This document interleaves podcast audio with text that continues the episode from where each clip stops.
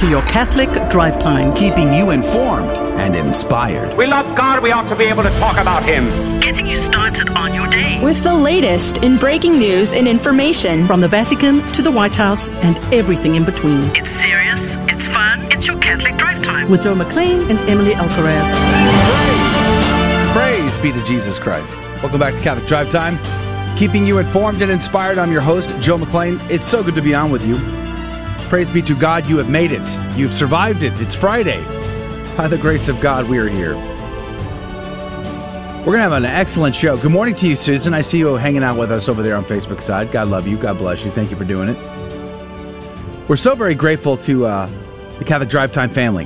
Whether you're listening to us on a radio station in Boston or someplace in New York, Pennsylvania, even in Ohio or Virginia, Maryland, Alabama, and Florida, Texas, New Mexico, and Kansas, wherever you are, radio or on social streams, we are very grateful for your uh, being a part of our Catholic Drive Time family. So thank you for that.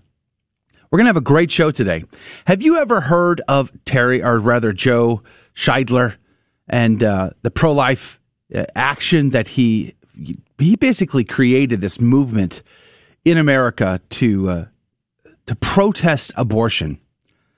And it took him to the Supreme Court three times. Could you imagine going to the Supreme Court three times to fight for your survival because NOW was trying to destroy him?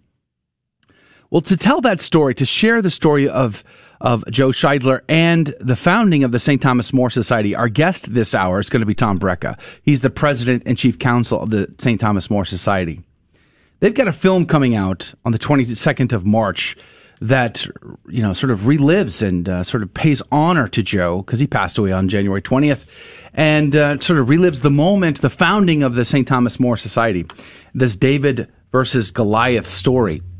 So Joe Scheidler is going to be our guest this hour. It's going to be pretty huge. I hope you'll join us for that.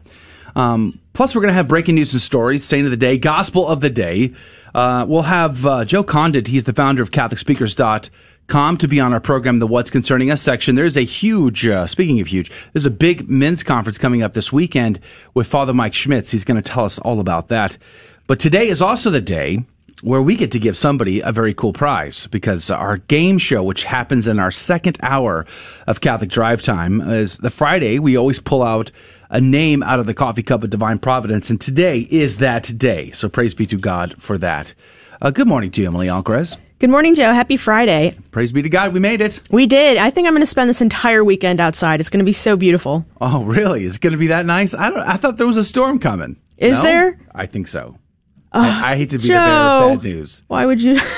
I get paid extra to provide bad news to the Looks team. like only on Sunday though. So Saturday might still. It's 80 on Saturday. So it's 80 degrees.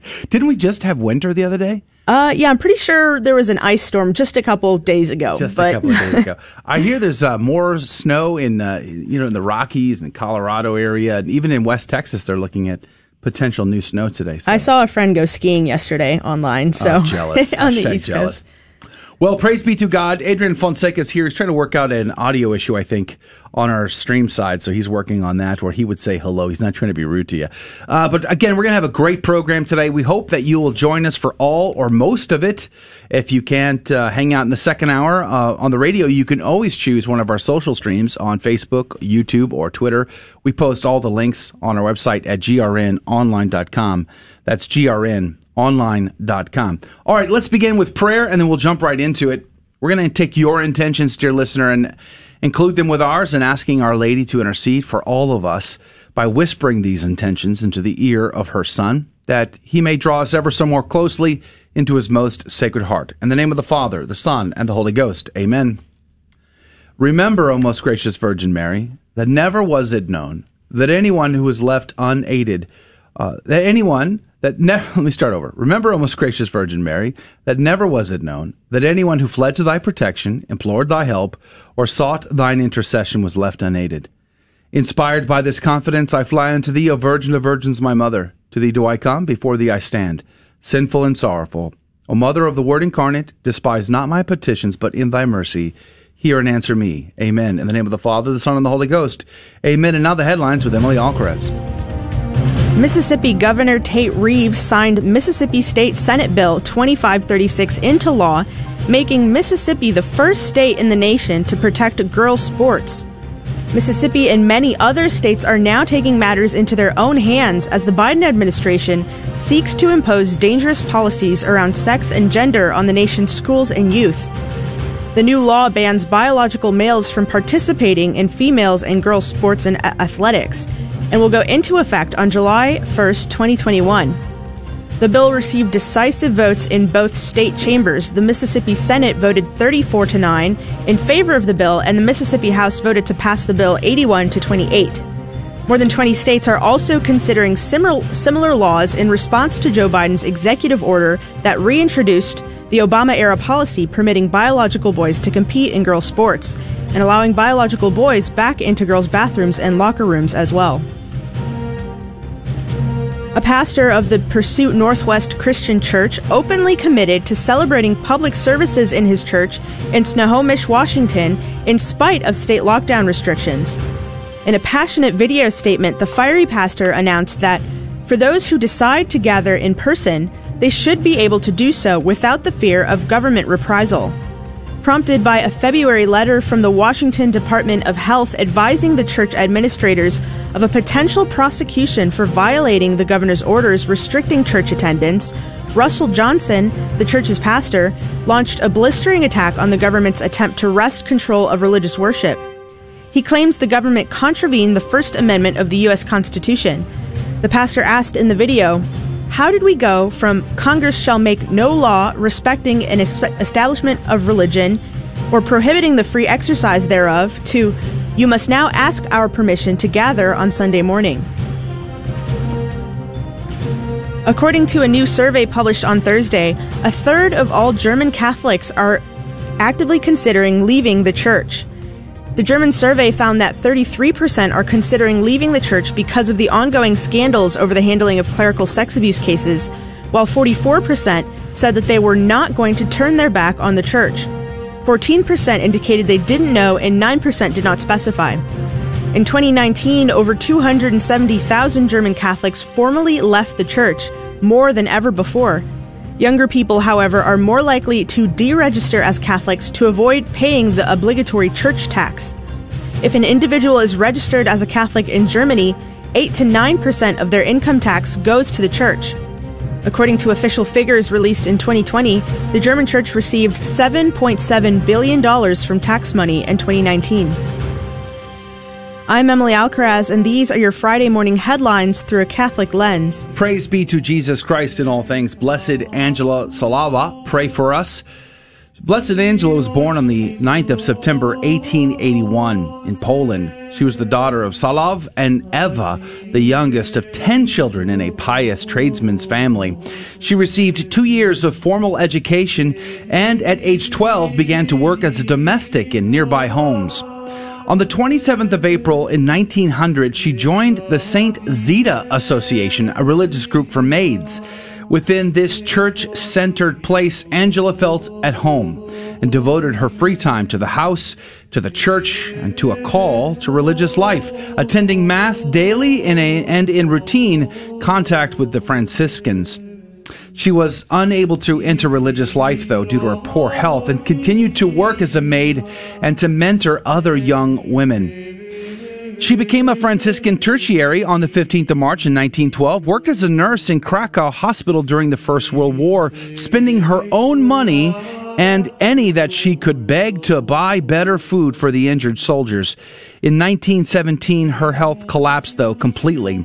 She spent the last five years of her life in a small room, surviving on the charity of the St. Zita Association and spending her time in prayer. She died on the 12th of March, 1922, in Krakow. She was beatified on the 13th of August, 1991, by Pope St. John Paul II.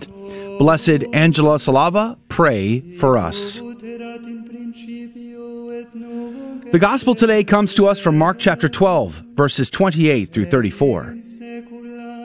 One of the scribes came to Jesus and asked him, Which is the first of all the commandments?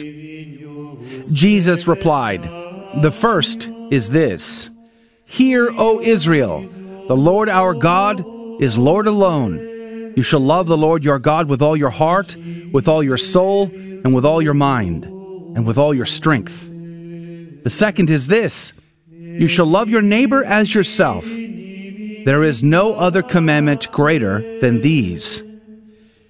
The scribe said to him, Well said, teacher. You are right in saying, He is one and there is no other than He, and to love Him with all your heart, with all your understanding, with all your strength, and to love your neighbor as yourself is worth more than all burnt offerings and sacrifices. And when Jesus saw that he answered with understanding, he said to him, You are not far from the kingdom of God. And no one dared to ask him any more questions. The Gospel of the Lord. Praise to you, Lord Jesus Christ. The Shema, that's this, uh, this fa- famous or infamous passage that the Jews uh, regard as the greatest. It comes from Deuteronomy chapter 6, verses 4 through 5. Hear, O Israel, the Lord our God is Lord alone. You shall love the Lord your God with all your heart, with all your soul, with all your mind, and with all your strength. The Shema, that's the first half. The second half, comes to us from Leviticus 19:18. Now, what's interesting is this is like a creed of sorts for the Israelites, uh, summarizing all of the law, the, the so the Ten Commandments, but also all of the precepts in the law too, like six hundred and what fifty precepts in the law. So these two things summarize all of it. Here's what the Apostle John wrote in his first epistle in First John chapter four, verse twenty uh, through twenty one about this uh, passage. He says, "If anyone says I love God," and hates his brother, he is a liar. For he who does not love his brother, whom he has seen, cannot love God, whom he has not seen. And this commandment we have from him, that he who loves God should love his, his brother also. He goes on to say, um, actually, that's where it ends right there. That he should love his brother also. you got to love the morning fog brain. At any rate, this is a powerful realization for all of us that we our love for God is tied into love of neighbor. Why? Because great charity, great mercy, great otherness. You know, the more in, inverted we become, uh, thinking of our own needs, our own uh, desires, our own wishes, our own comforts versus those of others. Uh, well, we fall away from God when we do that. So, to truly love your neighbor, to sacrifice yourself for others is to grow closer in intimacy to God. It reminds me of the saint today, Blessed Angela, who took her own money and begged for more in order to buy food for the soldiers who were injured and wounded in World War I. Loving the neighbor. I love also um, how the the scribe answers very well. Now, this comes in a greater set of passages, uh, verses where all of the scribes, the Pharisees, the, the Sadducees, the the Herodians, they're all trying to test Jesus they're trying to throw him curveballs. They're trying to trip him up, and he always sees this the, the, the snare, the trap coming. He always smells the trap, right? And so he he catches them at their own game and turns it on them all the time. But so we don't ever see dialogue really. But here, this particular scribe asks a legit question, and Jesus gives him a great answer, and he understands. The scribe understands, and Jesus recognizes that. And that powerful line, "You are not far." From the kingdom of God. I just love that image. Imagine looking Jesus in the eye and seeing him say that to you today. Adrian? Yes. Uh, one thing that kind of triggered in my mind was when you were talking about the Shema, uh, the hero Israel. Uh, Father Mike Schmitz, if anybody is following his Bible in a Year podcast, he talked about this recently and talked about how the Shema was a uh, was used as a tool in order to make sure that the children of the, of the Israel people would be rooted in the faith of the Israel people, uh, while in uh, surrounded by the pagan nations. And this is a great example for us today. Whenever we're surrounded by the pagan nations, um, which is the secular culture, the woke mob, and the like. Uh, we have to keep these words in our heart and our mind and our soul always uh, in order to raise our children in the Catholic faith. All right, praise be to God. Today it's Friday. It's the day where you pray the litany of humility, and boy, do we do we get those opportunities every single Friday. Praise be to God. We're going to go to a break. We're going to come back. We'll have a What's Concerning Us section, and Joe Condon, founder of uh, CatholicSpeakers.com, is going to be on to tell us tell us about a massive event happening over the weekend. We'll be right back.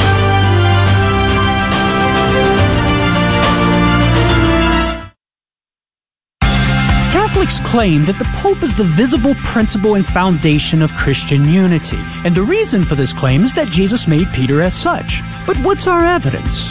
First, Jesus makes Peter the rock upon which he builds his church in Matthew 16 18. And since you can't separate the structure from the foundation on which the structure is built, it follows that wherever Peter is, there's the true church of Christ. Luke 22 31 through 32 is another text. Jesus singles Peter out and promises to protect him in faith and commands him to strengthen the brethren. Peter's job was to keep the apostles united in faith. And if the apostles wanted to benefit from Jesus' prayer of protection, they had to stick with Peter. We can benefit from this unity in faith as well. We stick with Peter's successor, the Pope. I'm Karlo Broussard with the ready reason for Catholic Answers, Catholic.com. Hi, Joe McClane here, host of the Catholic Drive Time, heard Monday through Friday, 6 a.m. Central, 7 Eastern, right here. And I'm proud to tell you that Real Estate for Life is an underwriter of the Catholic Drive Time. Real Estate for Life connects home buyers and sellers to real estate agents while supporting pro life organizations. Real Estate for Life offers their clients a faith based experience. Real Estate for Life is online at realestateforlife.org. That's realestateforlife.org. God love you.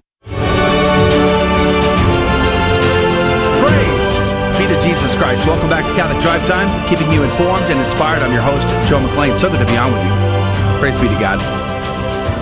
Coming up here, I don't know, 18 minutes or so from now, uh, Tom Brejcha, President and Chief Counsel at the St. Thomas More Society, is going to be our guest in the guest segment today. He's going to be talking about a brand new film that's going to be released on the March, uh, I think it's March 22nd, that re- recounts the founding of the St. Thomas More Society, but it really does pay tribute and honor to Joe Scheidler, uh, who who really paved the way for the pro life movement in America in many ways. His case, NOW versus Scheidler, went to the Supreme Court three times. Did you know that? I, I'm, i bet most people don't outside of the pro life uh, action movement. So we're going to have that conversation with Tom Brejcha coming up soon. But joining us right now by phone is the, the uh, founder of CatholicSpeakers.com, Joe Condit. Good morning to you. Morning, Joe. How are you? Praise God, I'm alive, and that counts. How are you? It's an honor to be. I'm doing fantastic. Good. It's an honor to be on your show. Praise be to God. Now, there's a, a massive event happening over the weekend. Tell us all about it. Oh, I can't. Well, yeah, Cincinnati Men's Conference, and uh, the all the information's on CincinnatiMen'sConference.com. It's free. It's virtual. We're actually having in person as well. But the reason it's relative to everybody in the country, if not the world, is it was the first Catholic men's conference that was ever put on in the United States back in 1994. Wow.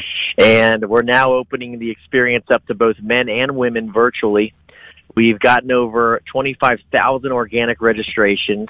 We've partnered with Catholic Online, uh, Michael Galloway over there at CatholicOnline.school, and they've opened up their network, which now gives us an access to 3.2 million people on their Facebook.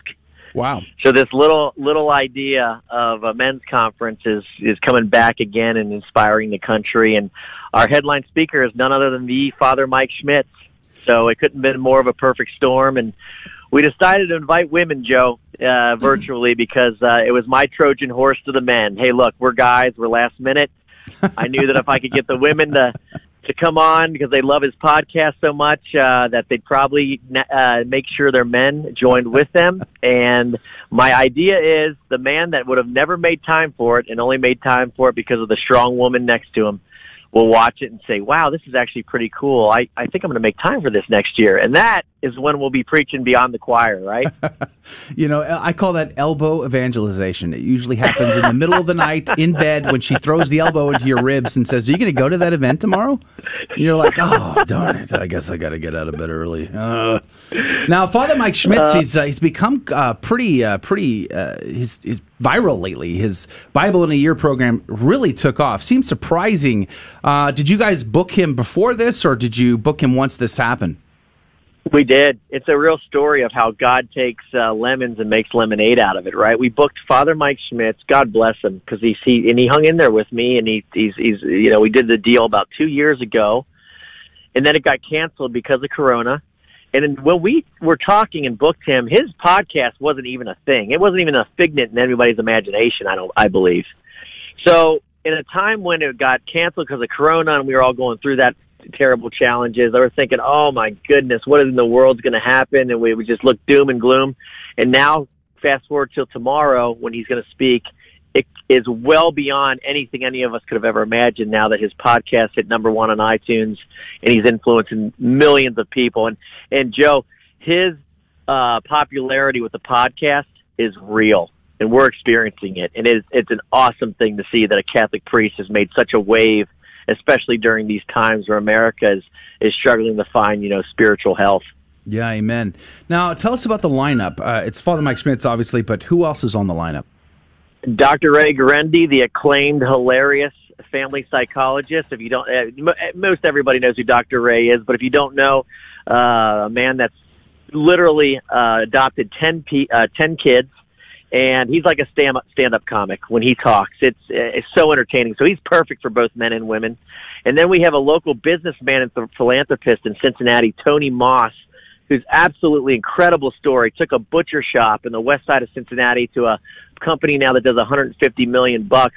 But what's more impressive than that is he's the one that founded Ruah Woods, and it's a nationally known Catholic organization that focuses on the theology of the body but also provides Catholic minded psychology and uh, psychologists to help people that are struggling with mental health. So he's really put his money where his mouth is, and he's going to talk about that story, how he did it. And we asked all three speakers to share personal adversity stories that they've never shared publicly before. So that's going to be exciting, something completely uh, exclusive for the conference. Now, is there going to be an in person element to this event, or is it strictly all virtual? It is, and we're going to make this now a national event. Uh, it'll never uh, challenge the integrity for the men's conference. It'll always only be men on site. So there'll be about, Corona allows me about 300, 250 men. It'll probably be 250. So it's only men on site in person, which you'll see on camera. You'll see men sitting in the crowd. But we're going to forever make this a national event again and invite both men and women at their discretion to join us virtually and, and be able to watch it every year. And you'll also be able to buy the tapes later. We, will probably give most of them away, but with the talks, if you're going to miss it tomorrow, it'll be available on Cincinnati uh, mensconference.com to uh, to get access to in case you missed the talk. So we're going to provide all that. Joe, I didn't realize you were that old. I mean, you just said give away the tapes, and I'm like, tapes? We haven't had tapes. Thirty years, Joe. I, I get, yeah. I, where where did my mind just go there? But uh, my producer, yeah, my producer just turned twenty three. He's like, "What's a tape?" And I'm confused. Yeah. he just, well, we'll go back to the eight track for him. You know, that's, that's uh, right. CDs, tapes. We know our audience, but no, actually, yeah. it's very simple. We send you a link that you have in your phone or on your computer for the rest of your, the rest of the time. So you just click the link and watch. But this weekend, it's free. They can watch for free this weekend. Absolutely. Everything's absolutely free. We did not want a father or a mother thinking, ah, how am I going to afford a ticket when I haven't worked regularly in the last year? So we uh, we underwrote the whole thing at Catholic Speakers Organization, and we did not want cost to be a factor in this. We want everyone to benefit from the messages that these three speakers are going to share, which is the theme of the conference is what do I do in the face of adversity? And Joe, you and I both know people have really experienced challenges they've never seen before, at least in my lifetime, because of this whole corona situation. Now, speaking of families, do you think like Father Mike Schmitz's presentation will be family friendly? I mean, what what age do you think would be appropriate to watch like his presentation?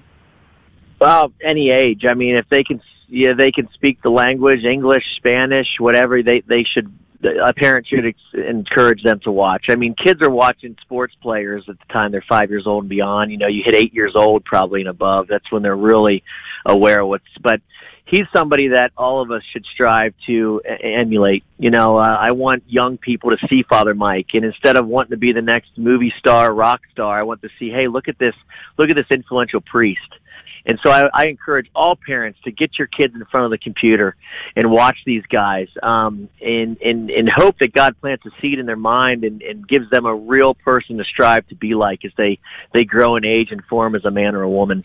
All right, so a great opportunity for whole families to maybe stream the video over the weekend and uh, check out some of this content. Dr. Ray Guarendi, Father Mike Schmitz, Tony Moss, you said. Now, um, yes. you have special appearances listed here too. Uh, David Bereit from 40 Days for Life, or previously from 40 Days for Life. uh, Father Nathan Cromly, and uh, you have Father Jason Beadle. Is, it, is that his name? Is he from Cincinnati? Yes. He is actually Father Jason Beadle is my cousin. So he uh, he runs the uh, St. Margaret of York parish here in Cincinnati. He's a booming personality, so uh, he couldn't have been a better choice for our MC. And then, yes, David Bereit's going to come on and talk to the world about the importance of these conferences and getting together and why we all need to not only make it a le- legacy to pass on to the next generation, but support them. Uh, and he, his, his, when he comes on and talks, it's going to be incredible. That guy is the best in the world when it comes to communicating why our faith is so important and why we need to support it.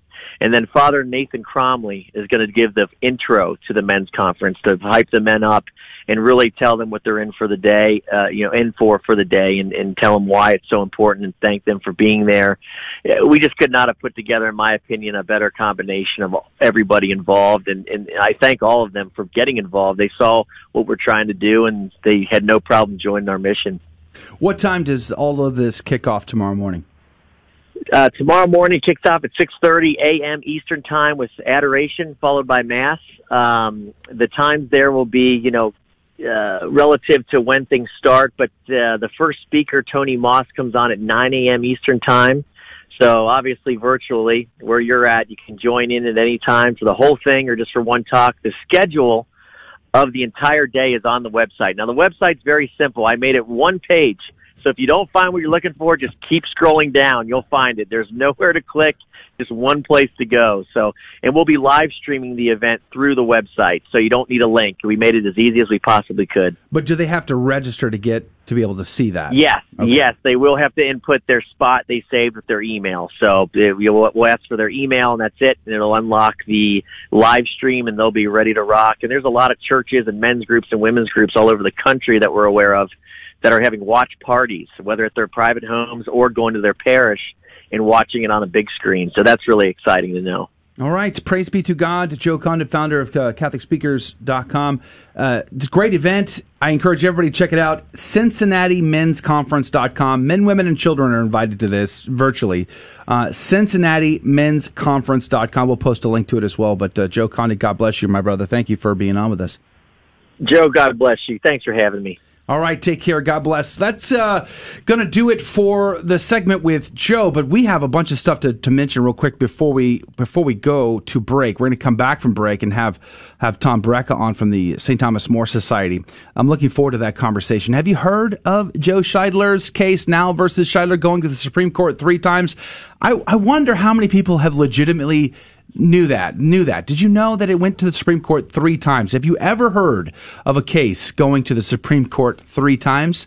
And then why haven't you heard? That's my question. It really boggles the mind. But they have a beautiful film coming out soon that's going to retell the story of the founding of St. Thomas More Society and uh, pay honor to Joe Scheidler. And we're going to be having that conversation with Tom Brejcha, President and Chief Counsel, in just a little bit. I want to encourage you, though, if you haven't done so already, go to our website, uh, grnonline.com forward slash CDT. I just posted yesterday a map of all the radio stations that we broadcast to across the Station of the Cross, uh, across the Guadalupe Radio Network, and it's such a great honor and privilege to be able to come to you Monday through Friday. Uh, 6 a.m. Central to be on the show to share the good, the true, and sometimes the beautiful, and uh, the the difficult stories, the great inspirational conversations, and even tackling the the, the more tricky stuff it's just part of what we do here. So we're very grateful that you're a part of it. So grnonline.com forward slash CDT. There is a bunch of stories here that I wanted to jump into. We probably won't jump into them until maybe the after show, but let me just tell you, in the next hour, if you're at all able to join us in the next hour, we're giving away our prize today in our game show. Our game show's a lot of fun. We we secretly, you know, try to teach a little bit about the faith. We have a laugh and we give out prizes. And it's kind of a win-win-win for everything. That's part of the reason why I encourage you to go to the website to check out the sponsors of the game show, the sponsor of Catholic Drive Time, which is realestateforlife.org, realestateforlife.org. Check them out. Support these organizations, not because they support us, but because it's right to support other Catholic organizations. We come together, strengthen numbers. We should support each other. This is why I look for Catholic plumbers and those kinds of things to support each other. Anyway, we're going to go to break. We're going to be right back. Don't go anywhere. Captain coming your way. This is Dale Ahlquist with a Chesterton Minute. Have you ever noticed that most modern philosophies are very dark and depressing? As G.K. Chesterton says, most people in our world today have been forced to be happy about the little things, but sad about the big ones.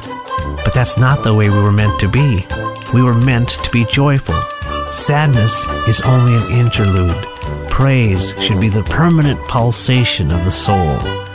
The Christian is able to deny himself immediate pleasures because there's great joy and fulfillment inside him. The pagan must constantly seek after pleasure because there's great sadness and emptiness inside him. Joy, which is the small publicity of the pagan, is the gigantic secret of the Christian. Let's share the secret. Want more than a minute? Visit our website, chesterton.org. Howdy, this is Adrian Fonseca, producer of the Catholic Drive Time Show. Heard Monday through Friday, 6 a.m. Central and 7 a.m. Eastern, right here on the Guadalupe Radio Network. And I'm proud to tell you that Real Estate for Life is an underwriter of Catholic Drive Time. Real Estate for Life connects home buyers and sellers to real estate agents while supporting pro life organizations, offering their clients a faith based experience. They are online at realestateforlife.org. That's realestateforlife.org. God love you. Welcome back to the Catholic Drive Time Show. Today is Friday, March 12th, and these are your headlines for today. On Wednesday, Senator Marco Rubio lambasted the Chinese Communist Party for restricting the religious practices of the Muslim Uyghur population, saying, When a regime deprives a people of their right to practice their faith freely, they're depriving those people of their full humanity. Rubio spoke at a hearing focused on China's treatment of the Uyghurs and other ethnic and religious minorities in the province of Xinjiang. The Chinese Communist Party, Rubio said, is on a campaign to divorce the Uyghurs from the tr- traditions that sustained their ancestors and defined who they are as a people. Rubio is the co sponsor of the Uyghur Forced Labor Prevention Act, a bill which would prohibit certain imports from Xinjiang and would impose sanctions on those responsible for human rights abuses in the region. The progressive ACLU has received a $15 million donation from a billionaire heir whose LGBT activism includes both funding for efforts to limit religious freedom and funding for Catholic dissenters that want to change the Church's teachings on marriage and sexual morality. The major donation is from LGBT activist and billionaire Jon L. Stryker. Stryker's Arcus Foundation funded a 2012 report criticizing the Knights of Columbus support for marriage as a union of one man and one woman. A 2014 grant sought to support pro LGBT faith advocates to influence and counter the narrative of the Catholic Church in relation to the Synod on the Family and World Youth Day. He has also financially supported heretical groups such as Catholics for Choice, Dignity USA, Call to Action, and New Ways Ministry. And Stanford University professor Dr. Jay Bhattacharya recently slammed COVID 19 lockdowns as, quote, the biggest he- public health mistake we've ever made. Bhattacharya, a professor of medicine and an economist, said, quote, we will be counting the catastrophic health and psychological harms imposed on nearly every poor person on the face of the earth for a generation. In the US, the lockdowns have, at best, protected the non essential class from COVID while exposing the essential working class to the disease. Bhattacharya referenced studies that estimate 130 million additional people may have starved in 2020 as a result of economic damage from COVID restrictions. The Stanford professor also pointed to mental health devastation caused by long term COVID related isolation as the most shocking thing, particularly for young people. I'm Emily Alcaraz, and these are your Friday morning headlines through a Catholic lens. Praise be to Jesus Christ in all things. Thank you, Emily, for keeping us up to date. Real quick, I want to mention that if you're looking for like sort of the replay of conversations that we've had on the show, go to our YouTube channel, the Catholic Drive Time YouTube channel, or go to our Catholic Drive Time um, Rumble channel We're also posting these videos on Facebook and share those videos with your friends and your family. It's a fantastic way to be sort of an ambassador of the Catholic Drive Time show, but really to share the content with people who probably need to experience this or haven't heard about stuff or they need education or whatever the, the reason might be. But we want to encourage you to do that. It really seriously help us out. But more importantly, we think it'll bless others as well. So check us out on our YouTube channel and other places. Again, you can find all the links to that right on our website, grnonline.com forward slash CDT. grnonline.com forward slash CDT. All right, I'm going to have Adrian play the trailer for this brand new film coming out from St. Thomas More Society. Uh, I think it's coming out on this 22nd of March. Sit back and listen to this. Go ahead, Adrian. Since 1920, we have aborted 1 billion children across the world in 100 years. I thought I had to fight that. That will destroy our country. He got a name for himself in the movement and began to be in great demand, speaking around the world. Frankly, what he did was a textbook case on how to organize a protest movement. I was sued by the National Organization for Women on a charge of racketeering. When the NOW v. Scheidler case came along, I filed my appearance, and before long, I was the lead counsel for the defense. They were convinced that they had found the silver bullet to getting rid of the pro life movement. It was really important to us that we come out victorious and be able to assure people yes, you can still come out and do protests, you can still go out to the abortion clinics and sidewalk counsel. The NOW v. Scheidler case is important because without their perseverance, so many organizations that hold vigil outside of abortion facilities wouldn't exist. And that impacts generations. Did I ever think that involvement with this case would last 28 years and go before the U.S. Supreme Court not only once, not only twice, but three times? Inconceivable.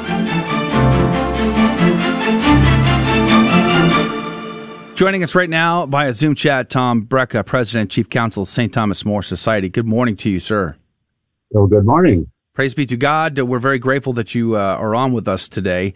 Um, let's start with uh, yourself, and I know it's a big part of the film that's coming out. It looks beautiful, by the way. I was able to watch uh, sort of my a, first success that stands out was a young woman that I. I was able to watch a, sort of a pre-released version of the film, and it looks very beautiful and moving. Um, tell us, uh, give us the, the, elevator pitch on the founding of St. Thomas More Society and your involvement. Well, uh, it was a uh, a matter of necessity. We were coming up uh, uh, to a uh, trial date for a, a, jury trial. it looked very ominous and threatening. We were being sued. we'd beaten an antitrust theory that was the beginning of the case, but uh, the other side added uh, racketeering charges under this federal racketeering law that was passed in 1970. And uh, I was a business lawyer in a business law firm, but uh, this this uh, case against Joe Scheidler and uh, co-conspirators, they said there are as many as a million co-conspirators, so that shows you what kind of case it was and this just took over my law practice, and uh, we weren't uh, getting paid. Uh, and you know, it was only so long you could do that. Well, at the eleventh year, uh, when we were about to go to trial, my law partner said, "You know, maybe you better quit the case or quit the firm." so we were out uh, on the street. Uh, you know, we we were had a donated office and a derelict building that was uh, about to uh, shut down.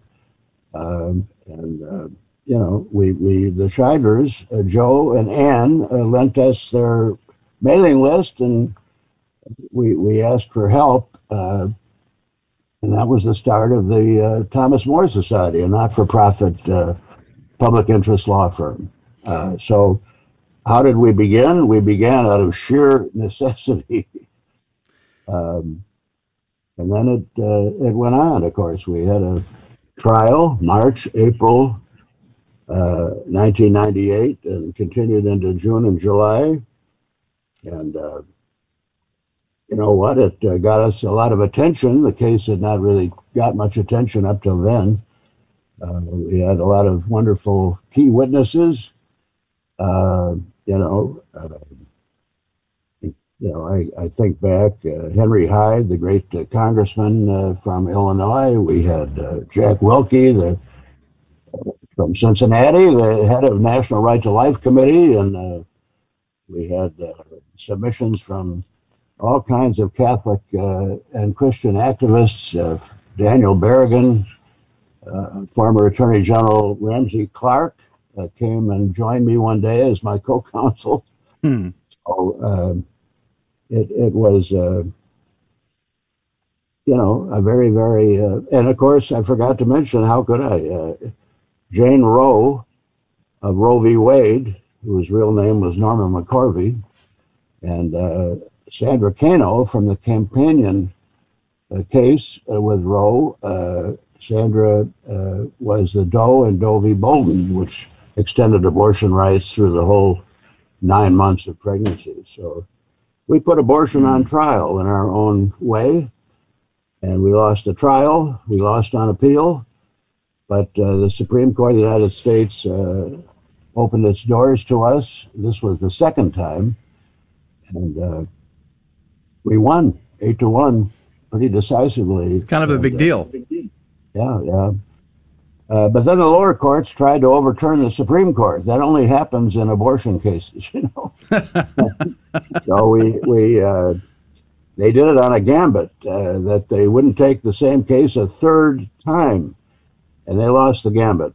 And the the judge uh, who dominated that panel was uh, reportedly President Obama's first pick for the Supreme Court nomination that went to Justice Sotomayor and it was because of what she did in our case that, according to a, uh, a left-wing pro-abortion uh, writer, uh, that was the reason uh, what she did in our case, where she didn't uh, get that nomination. So yeah, it was quite a quite a deal. But then it went on, you know, until what 2014, arguing over our costs, which were a piddling amount, really, by comparison to the real actual expense of the case and it uh, didn't end until 28 years after it began. All right, Tom Brejcha is our guest. He's the president, chief counsel of St. Thomas More Society. So hold that thought. Tom, we're going to have to take a short break. We're going to come right back and continue our conversation about this film that's about to be released on March 22nd and Joe Scheidler paying him honor. He passed on the 20th of January. So we're going to ask Tom about that coming up on the other side of this break. Don't go anywhere. Catholic Drive Time. Be right back.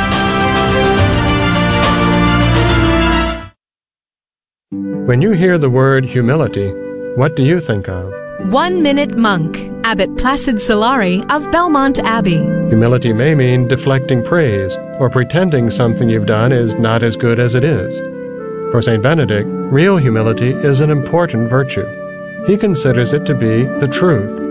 Humility is an accurate appraisal of ourselves before God, before others, and before ourselves.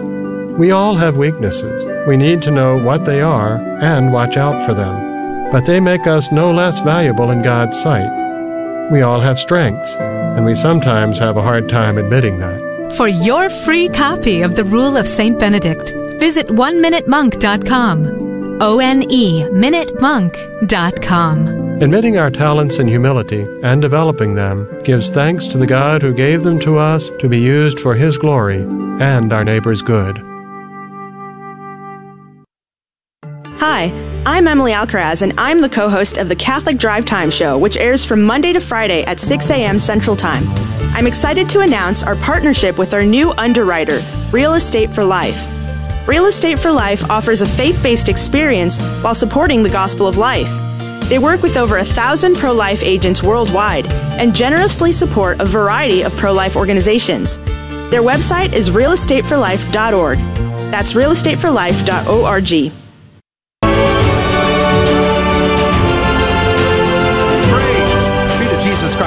Back Catholic Drive Time, keeping you informed and inspired. I'm your host, Joe McClane.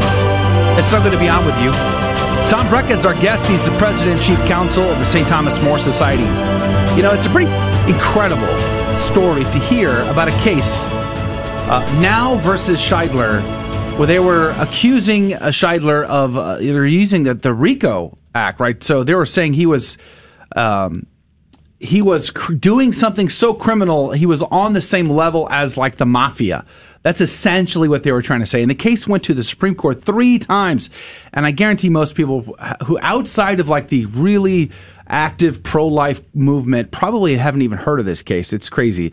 Uh, I want to ask about Joe Scheidler in particular, Tom. Um, a lot of a lot of people consider him to be the sort of the you know the godfather, the grandfather even of the pro-life movement in America. Uh, you knew him from the early days. What was he like, and what was his impact on the pro life movement? Well, it was a huge impact. Joe was a, a dominar- dominating uh, personality, a great leader. Uh, you know, by uh, trade or profession, he was a public relations consultant, communications arts professor.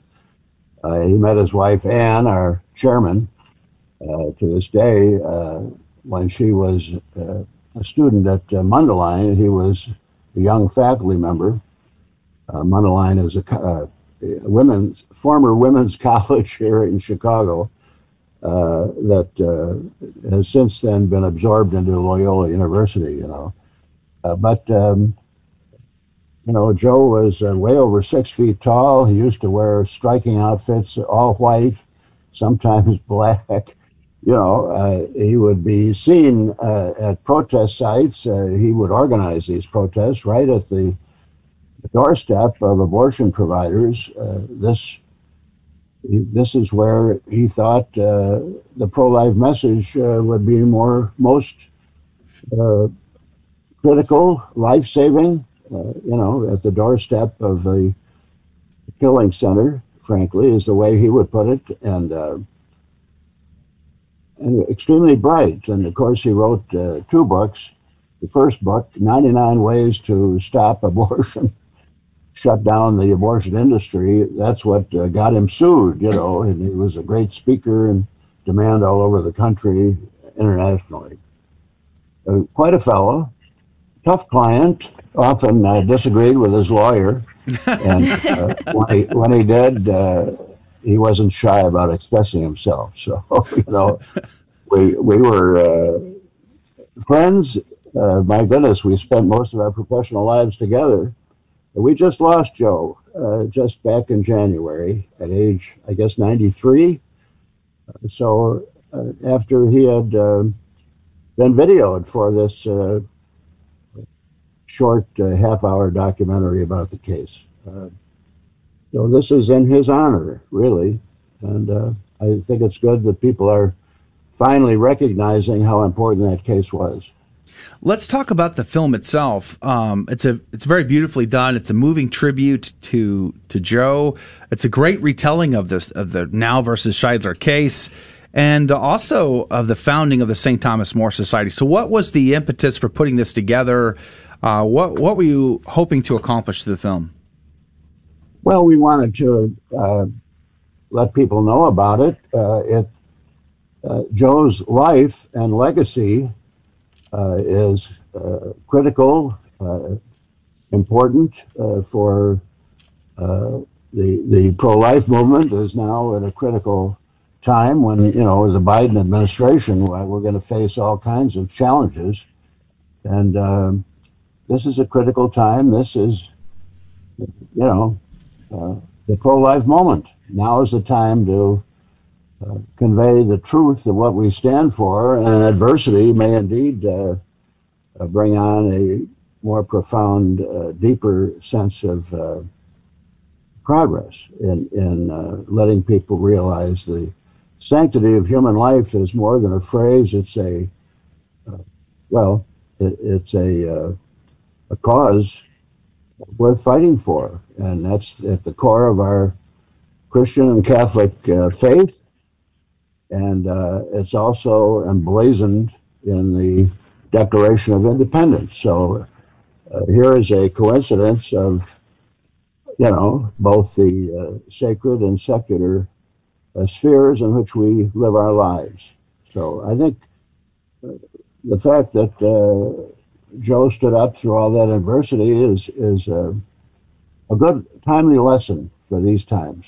Tom, uh, so I'm 23. I just graduated from university. I got a bachelor's in communications, uh, and one of the classes I had to take was a communications law class. I just it just struck me how we didn't talk about your case at all. Um, it seems as though it's an incredibly important case, um, especially for someone in the communication field to have studied, especially in a communication law class. Uh, what? Why is this case not talked about more? Because uh, I, I, feel like uh, I am a well-informed Catholic, a well-informed pro-life person, mm-hmm. and in the communication field, and yet none of these three things have uh, alerted me to this case. So uh, whenever I saw the the film, I was shocked that I had never heard of anything about this. So what? Could, uh, so this comes down to two questions. One uh, why is this case not talked about more? And two, uh, what do young people like myself should why what should we learn from this case? Well, I think we learn that it, it's critical to communicate the essential truth uh, behind our religious faith and our defense of the Scheidler case, which is uh, a very respectable, uh, central, essential uh, truth that life is sacred. And and that we have every right. In fact, uh, we have a calling, I think, as Christians to uh, speak out that truth and uh, not be intimidated.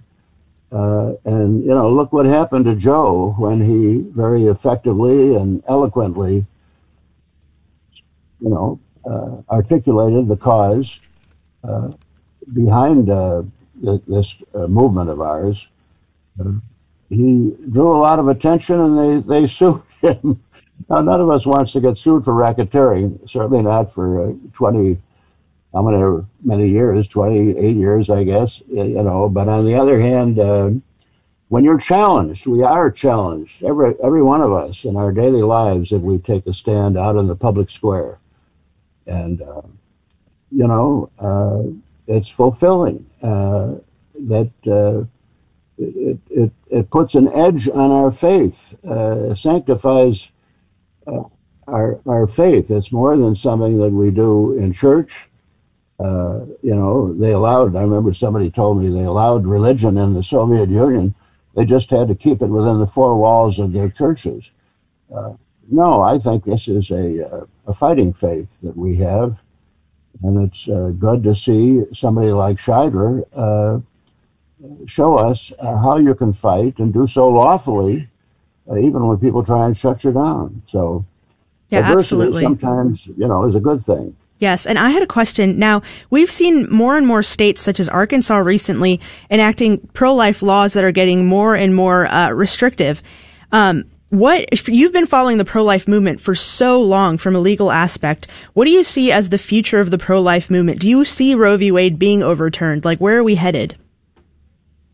Well, I think uh, it will be overturned. Um, my uh, my reasons for thinking that uh, go back to 1973 and immediately after that decision, which was a, a sent a shockwave across the country, uh, especially with people like Joe uh, Scheidler, uh, you know, and um, I think now the, the, the, criticism of the case came from not only the religious uh, sector, uh, but uh, from the uh, professional uh, legal field. You know, Archibald Cox, the uh, special prosecutor in the Watergate way back when. This is ancient history, I know, for many of the younger folks.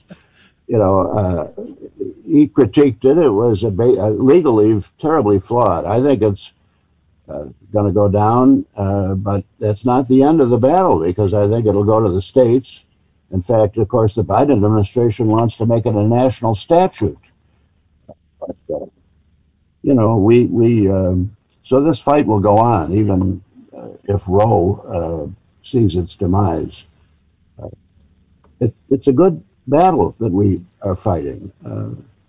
You know, there's nothing so beautiful. Uh, I'm a grandfather now, and believe me, I, we look at photos of our grandkids, uh, and uh, life is sweet. It's wonderful. It's fraught with risk, yes, but Amen. you know, it's not uh, something to take lightly. Amen.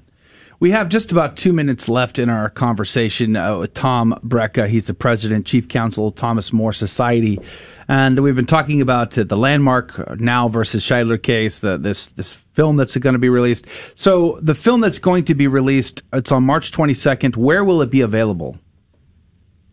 Well, I think it's going to be on the EWTN network Okay. uh, on that date, and uh, I suppose uh, it'll be available after that. The details. I, I'm not a great uh, part of the marketing, folks. Uh, you know, I, I hope people will tune in. Hope it'll be repeated. Uh, people are after me to write up the story of it, and uh, you know, frankly, we're so busy uh, around the country defending uh, pro-lifers in all these contemporary battles. You know, um, and maybe there'll be a longer version of it. You know, 20, it's hard to put 28 years into a half hour. Yeah, for sure. Well, EWTN is going to air it, and uh, so praise God for that. But Tom Brejcha, President, Chief Counsel, Thomas More Society, thank you for being on with us today. We're very grateful for your time. Well, thank you for the invitation. All right. God love you and God bless you, Tom. Have a great day. And that's going to do it for hour number one of the Catholic Drive Time. I loved in the film where Joe talks about meeting Tom for the first time. He felt like he had some grit, and that's why he chose him to, to defend him. And uh, I was just very touched by that. But I hopefully, dear listener, you will check out this film when you can, either on EWTN or probably later on St. Thomas More's website or YouTube channel or something like that. We'll, we'll update you as we know more. But if you can join us in the next hour, we have our Catholic Trivia game show. Prizes are going to be given away today. Last three chances to get into the Coffee Cup of Divine Providence is coming up.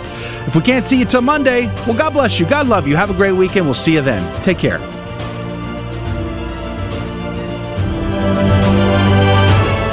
For joining us on Your Catholic Drive Time, where it is our pleasure to keep you informed and inspired. Join us Monday through Friday at the same time, right here on your favorite Catholic radio station. Don't forget to connect with us. Just go to facebook.com forward slash Catholic Drive Time. Again, that's facebook.com forward slash Catholic Drive Time. Be sure to share more than just us today. Share Jesus with everyone you meet. Bye now, and God love you.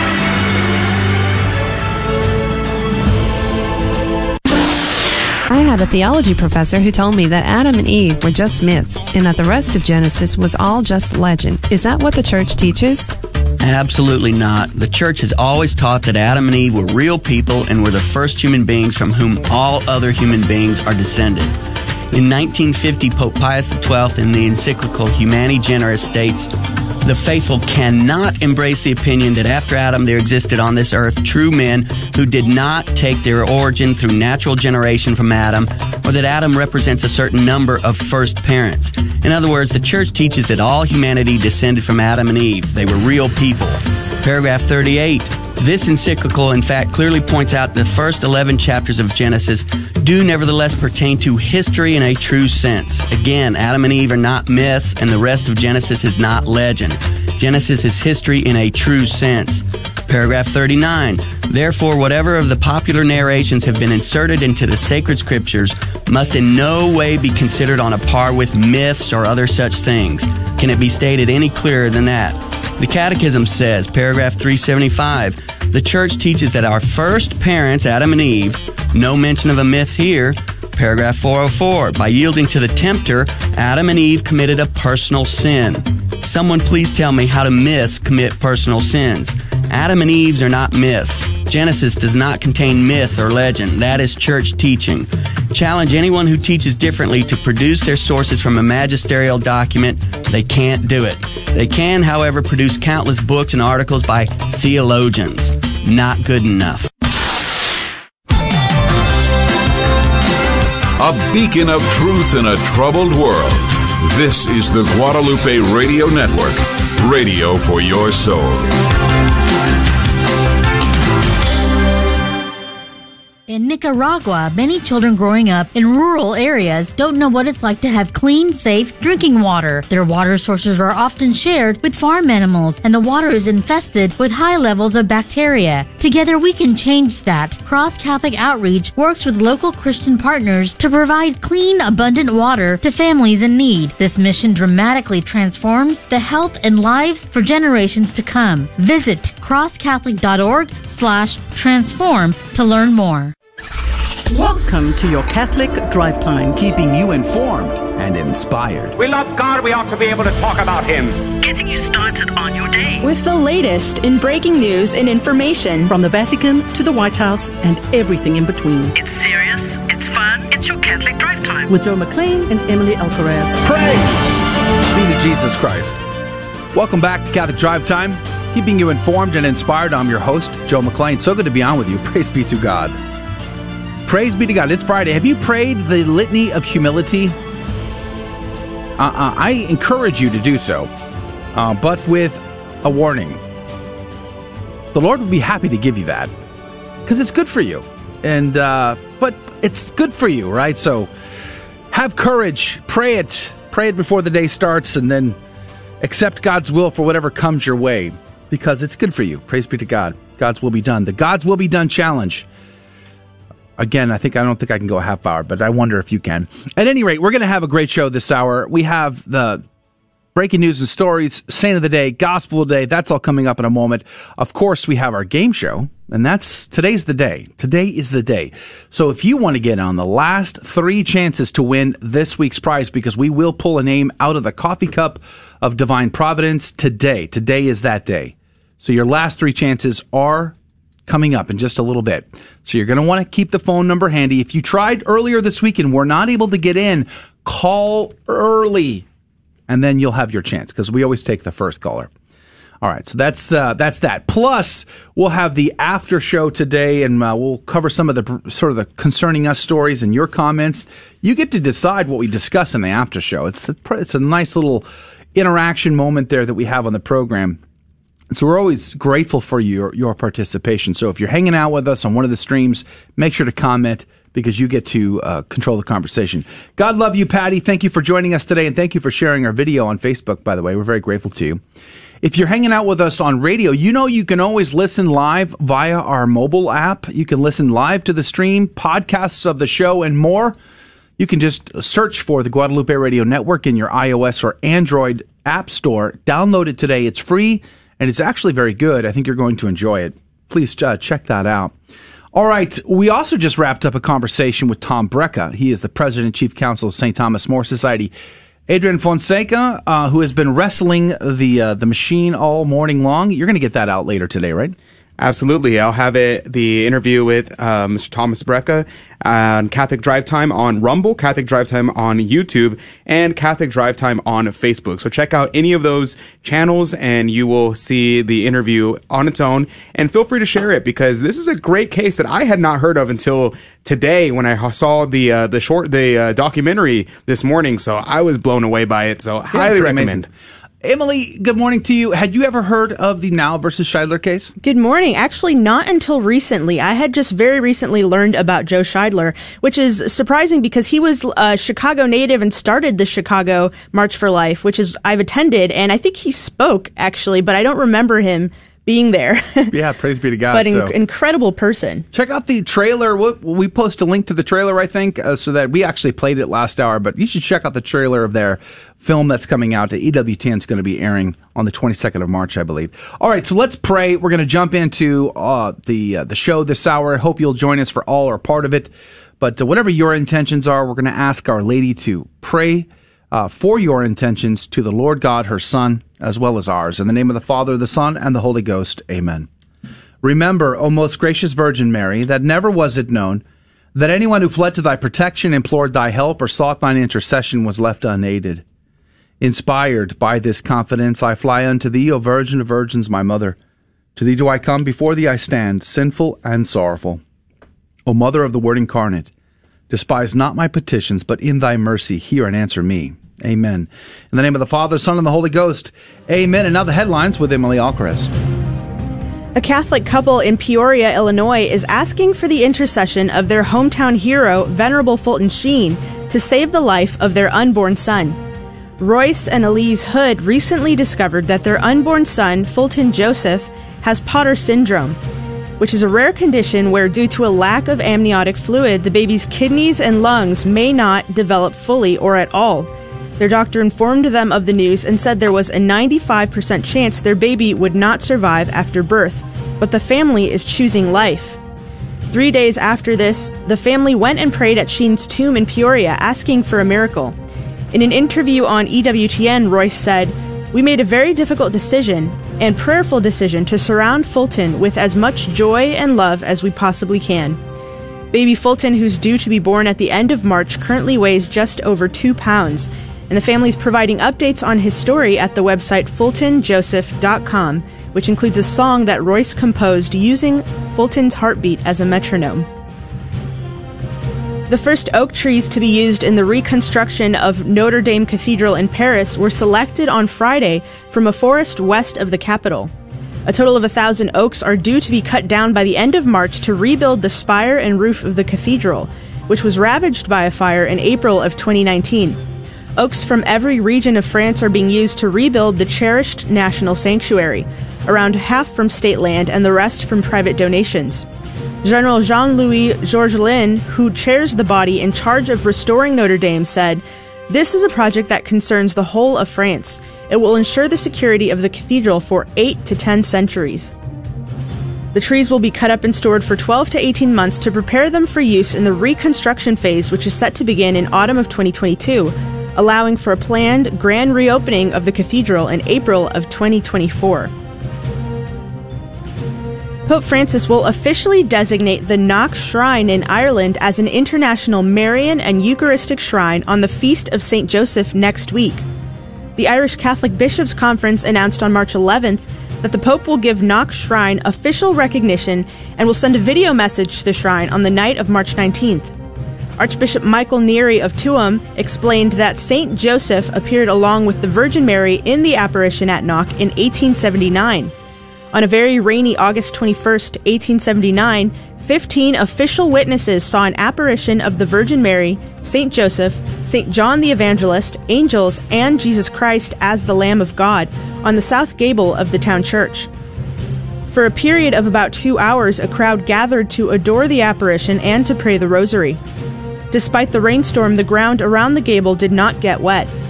Unlike in most other Marian apparitions, the Virgin Mary was silent the entire time and did not offer any sort of message or prophecy. The designation of Knock as an, as an official shrine comes two years after a miraculous healing involving Eucharistic adoration at the Knock Shrine in 1989, which was officially recognized by the Vatican. I'm Emily Alcaraz, and these are your Friday morning headlines through a Catholic lens. Praise be to Jesus Christ in all things. Blessed Angela Salawa, pray for us. Blessed Angela was born on the 9th of September, 1881, in Poland. She was the daughter of Salav and Eva, and she was the youngest of 10 children in a pious tradesman's family. She received two years of formal education, and at the age of 12 began work as a domestic in nearby homes. On April 27, 1900, she joined the St. Zita Association, a religious group for maids. Within this church centered place, Angela felt at home and devoted her free time to the house, to the church, and to her call to religious life. She attended Mass daily and was routinely in contact with Franciscans, but she was unable to enter the religious life due to her poor health. But she did continue to work as a maid and to mentor other young women. She became a Franciscan tertiary on the 15th of March 1912 and worked as a nurse in a Krakow hospital during World War I. She spent all of her own money and begged for even more in order to buy better food for the injured soldiers. But in 1917, her health collapsed completely. She spent the last five years of her life in a small room, surviving on the charity of the St. Zita Association and spending her time in prayer. She died on the March on March 12th, 1922 in Krakow and was beatified in August of 1991 by Pope St. John Paul II. Blessed Angela Salawa, pray for us. The gospel comes to us today from Mark chapter 12 verses 28 through 34. One of the scribes came to Jesus and asked him, Which is the first of all the commandments? Jesus replied, The first is this Hear, O Israel, the Lord our God is Lord alone. You shall love the Lord your God with all your heart, with all your soul, with all your mind, and with all your strength. The second is this You shall love your neighbor as yourself. There is no other commandment greater than these. The scribe said to him, Well said, teacher. You are right in saying he is one and there is no other than he, and to love him with all your heart, with all your understanding, and with all your strength, and to love your neighbor as yourself is worth more than all burnt offerings and sacrifices. And when Jesus saw that he had answered with understanding, he said to him, You are not far from the kingdom of God. And no one dared to ask him any more questions. The Gospel of the Lord. Praise to you, Lord Jesus Christ. This is uh, the Shema that Jesus is referencing here. There's two parts essentially there's the Shema and then there's the neighbor part. So the Shema comes from Deuteronomy chapter 6. The Hear, O Israel. This was like pride of place for the for the Jews. And when you combine these two things, the Shema and the love of the neighbor from Leviticus 19:18, you get a creed a creed that sums up not just the Ten Commandments, but it sums up the, the whole precepts of the law. Like 600 and I think 50 precepts of the law are all summarized in these two things. And what's fascinating is what precedes this passage in the gospel is a series of testing where the scribes, the Pharisees, the Herodians, the Sadducees, they're all trying to test Jesus. But Jesus is smart. He doesn't dialogue with these people. He sees what's coming. He smells the trap and he flips it on their head, right? But with this scribe who asks him a legitimate question, Jesus gives him a sincere response. And Jesus recognizes that he understands what he's saying, which is why you get the you are not far from the kingdom of God reference. It's powerful. Imagine Jesus saying that to you, right? But also think about this. I love the statement of the scribe who says, that all of this is greater, it's worth more than all burnt offerings and sacrifices. Think about that for a second. The, the role that burnt offerings, sacrifices played in the lives of the first century Jews it can't be understated enough. I mean, it, it, it is so massive, or actually can't be stated enough. It's so uh, such a big part of their life. I mean, think of all the feast days that every male Jew had to go to Israel, had to go to Jerusalem for, for those sacrifices, for those feast days. Think of all of the daily sacrifices offered in the temple, from incense to, to wheat offerings to animal sacrifices. I mean, in the Old Testament, if you committed a sin, you, you had to, depending on your sin, you had to buy a certain kind of animal. The bigger the animal, the bigger the sin. And you had to go to the, a priest in the temple and have its throat slit and blood spilt out. So when he says that these two things are greater than all the burnt offerings and sacrifices, that's a powerful statement. It wasn't the original intention to have all of these animal sacrifices. The original intention was for them to make their covenant oath with God to kill an animal that represented the very pagan uh, idols that they worshipped in Egypt and then move on. But because of the golden calf, that changed everything. This was a remedial punishment upon the people that Jesus would fulfill and do away with. And would ultimately, we see that in the destruction of the Jewish uh, temple in 70 AD. It's a powerful passage with a lot going on here. But I want you to stand for a moment and just envision yourself looking at Jesus in the eye, and he says to you, You are not far from the kingdom of God. That's a powerful, powerful statement. Adrian? Uh, yes, so I think uh, I will focus in on the you are not far from the kingdom of God. Why? Because I want to uh, emphasize a point. I want everybody to join the hashtag no sin gang. Uh, so if you have not been to confession recently, um, get to confession as soon as possible because to uh, whenever you go to confession, once you hear the words of absolution, at that moment, our Lord is as if saying to you, you are not far from the kingdom of God.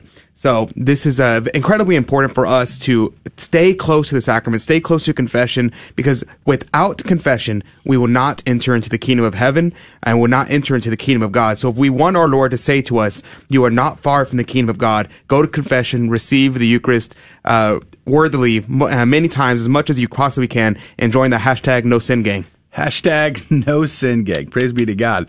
All right. That's going to do it for uh, the What's Concerned, or actually for the Saint of the Day, Gospel Day, and the headlines.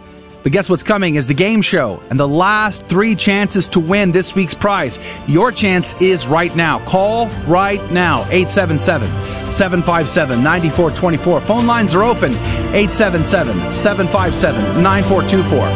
877 757 9424. Call right now. We all know children have a natural innocence and a sense of wonder. Yet our world is full of distractions that can pull families in the wrong direction. But with the help of God and a church family, your children can grow in the security of faith, hope, and love. Weekly Mass provides that critical faith foundation needed in life. So if your family hasn't been to Mass in a while, we'd like to invite you home. Discover more at CatholicsComeHome.org. Protestants like to use James 2 10 through 11 against the Catholic doctrine of mortal and venial sin. Because James says, whoever keeps the whole law but fails in one point has become guilty of all of it. But James can't be denying the doctrine of mortal and venial sin because in 115 he affirms it, saying that sin in its beginning stages doesn't bring death, venial sin, whereas it does in its more mature stages, mortal sin. The point James is making in James 2 10 through 11 is that we must keep all the commandments in order to avoid incurring the guilt of transgressing the law. We can't say to the Lord on Judgment Day, Lord, I only broke one commandment but kept the other nine. So James 2 10 through 11 is simply a misfire in trying to take down the Catholic belief of mortal and venial sin. I'm Karlo Broussard with the ready reason for Catholic Answers, Catholic.com. For 2,000 years, we've helped the poor and comforted the sick. We've educated generations of children, developed the scientific method and college system. We support marriage and human life. Guided by the Holy Spirit, we compiled the Bible. We are the Catholic Church, with over 1 billion in our family, sharing in the fullness of Christian faith in the church started by Jesus. If you've been away, visit CatholicsComeHome.org today. Welcome home. Welcome to another round of fear and trembling. the Catholic Trivia Game Show that helps you work out your salvation by the seat of your pants. It's a 50 50 chance, and prizes are involved. Avoid the weeping and gnashing of teeth. Call now to take your shot 877 757 9424. And now, your host, Joe McClane. Praise be to Jesus Christ. Welcome back to Catholic Drive Time and Fear and Trembling, our Catholic trivia game show where we have a secret and hidden agenda. So don't tell anybody this, just keep this between us. But we want to teach the faith a little bit so you always learn something you didn't know before. We have a little chuckle and laugh in the process, but most importantly, we get to give cool prizes away. So if you're just joining us and you've never heard of this before, well, welcome. We're glad you're here. But this is how it works. I have three Catholic trivia questions in my hand and they range from easy to complicated sometimes. Uh, but we don't ask these questions to the caller. So they don't even have to know the answers to these. In fact, we ask Emily, we ask Adrian, one will be right and the other will be wrong. And the caller will have 15 seconds on the clock to make a decision. Who do they trust more, Emily or Adrian? And uh, that is how the game is played. And every right answer goes into the coffee cup of divine providence to win this week's prize. Tell them what they could win, Emily. This week's sponsor is ThyOliveTree.com. Thy Olive Tree is a company started by a Catholic convert and a mama. And she, when she converted, she found that there were no Catholic uh, baby memory scrapbooks for her children's, all their first, their patron saint, their baptism, their first communion. And so she decide, decided to design one. And so she's giving away this week one of her Catholic baby memory books to one of our lucky listeners. So that's ThyOliveTree.com. And you can find them on Instagram, Twitter, and Facebook as well. All right. Praise be to God. So to everyone who tried to be on the game show this week and was not able to, God love you. Thank you for doing it. Uh, next week, we'll have a new opportunity, a new prize and everything else. So stick around. Maybe next week is your chance. But let's go to the phones. Uh, good morning, Vicky. Thank you for being on the program today. Thank you. Can you hear me okay? Praise God, I can hear you fine. Where are you calling from, Vicky? Woodbridge, Virginia. Hey now, Virginia's on the hook. Praise be to God. It's been a while since we've had a, a Virginia call. It's uh, good to have you with us, Vicky. Now, where do you go to church? St. Elizabeth Ann Seton. And are you listening on uh, the local GRN radio station there? Yes, I am. Guadalupe Radio. Praise be to God, Vicky. Well, we're grateful. Are, have you listened to the game before? Do you know how the game is played? Yes, I do. So then you know you can't necessarily trust Emily or Adrian. They might try to fool you today. Yeah, we'll see. All right. I like that confidence. That's great. All right, here we go, Vicky. Uh, we're going to start with Emily, as is our custom. Emily, are you ready? I'm ready. Are you sure? Yes. Are you sure? Absolutely. That Whoa. was premature there, Adrian. Yes. I mean, she was confident. Should confident. I put my name in? You at least ask the question first. Okay. That's Friday. That was easy. Uh, Emily, can you tell me the Hail Mary, the prayer, the Hail Mary, Yes. is based upon the words spoken by which persons? Okay, so the Hail Mary is from Scripture. It's from the words of the angel Gabriel when he says Hail Mary. Mm. Okay. And um, also Mary's cousin Elizabeth. Ah, okay. All right. So the angel Gabriel and Mary's cousin Elizabeth. Let's see what Adrian has to say. Adrian, can you tell us the Hail Mary, the prayer, is it, it what it's based on words spoken by which persons? Uh, let's see which persons. I'm gonna say it was Our Lady and Saint Dominic. Saint Dominic and, Saint Our Dominic. Lady. Mhm. All right. Let's see what happens here. 15 seconds on the clock. Who's right? Who's wrong? Emily or Adrian? Vicky, what say you? Emily. Emily, Emily, Emily. Survey says. Yes. that was easy. I, I wasn't sure what you what what what you were going for there, Vicky. Like who? Like it was, It was very a little vague. ambiguous. It sounds like you have prayed the Hail Mary before. Yeah, praise be to God. So the angel Gabriel and Mary's cousin in Scripture. So if you have a non-Catholic friend who's like, "Why do you pray that prayer?" Well, it's scriptural. We're praying the scriptures there. So. Excellent response, Vicky. You're in the coffee cup of divine providence. It may be God's will that your name is pulled today. We'll sh- we will have to see. But we're going to the second question with Adrian now. Adrian, are you ready? I believe so. Adrian, can you tell me who was the first American cardinal? Uh, first American cardinal. That's very specific. So not the first American bishop. Uh, first American cardinal. I'm gonna say it was the Irishman, um, Father, or I guess His Eminence, uh, John McCloskey. Really? Yes, that's my that's my guess. All right, so John McCloskey. Okay, let's see what Emily has to say. Emily, can you tell me who was the first American cardinal? I have no idea how you would know this. I'm going to go with um, Cardinal Newman. Cardinal Newman. Yes. Could be. Let's just see.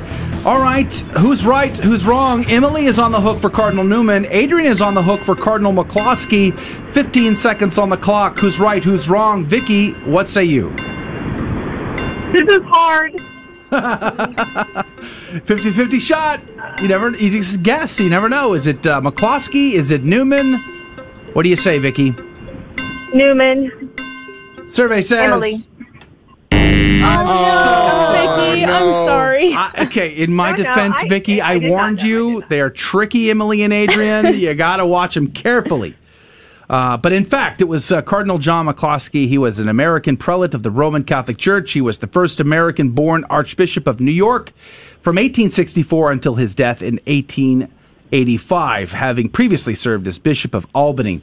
So uh, praise be to God, he was uh, made a cardinal in 1875. Well, all right, you, Awesome. you still get one more shot at this, Vicky. So don't despair. I think the third question is probably fairly easy. I'm gonna I'm gonna say it's fairly easy. Let's just see how it goes, though. Emily, we'll, we're back with you this time. Emily, can you tell me who was the first pope to fly in an airplane? Uh, probably John Paul II. John Paul II. Yeah, he did a lot of firsts. Are you sure? No? Okay. Okay. John Paul II is your answer. Yeah. Let's see what Adrian has to say. Adrian, can you tell me who was the first pope to fly in an airplane?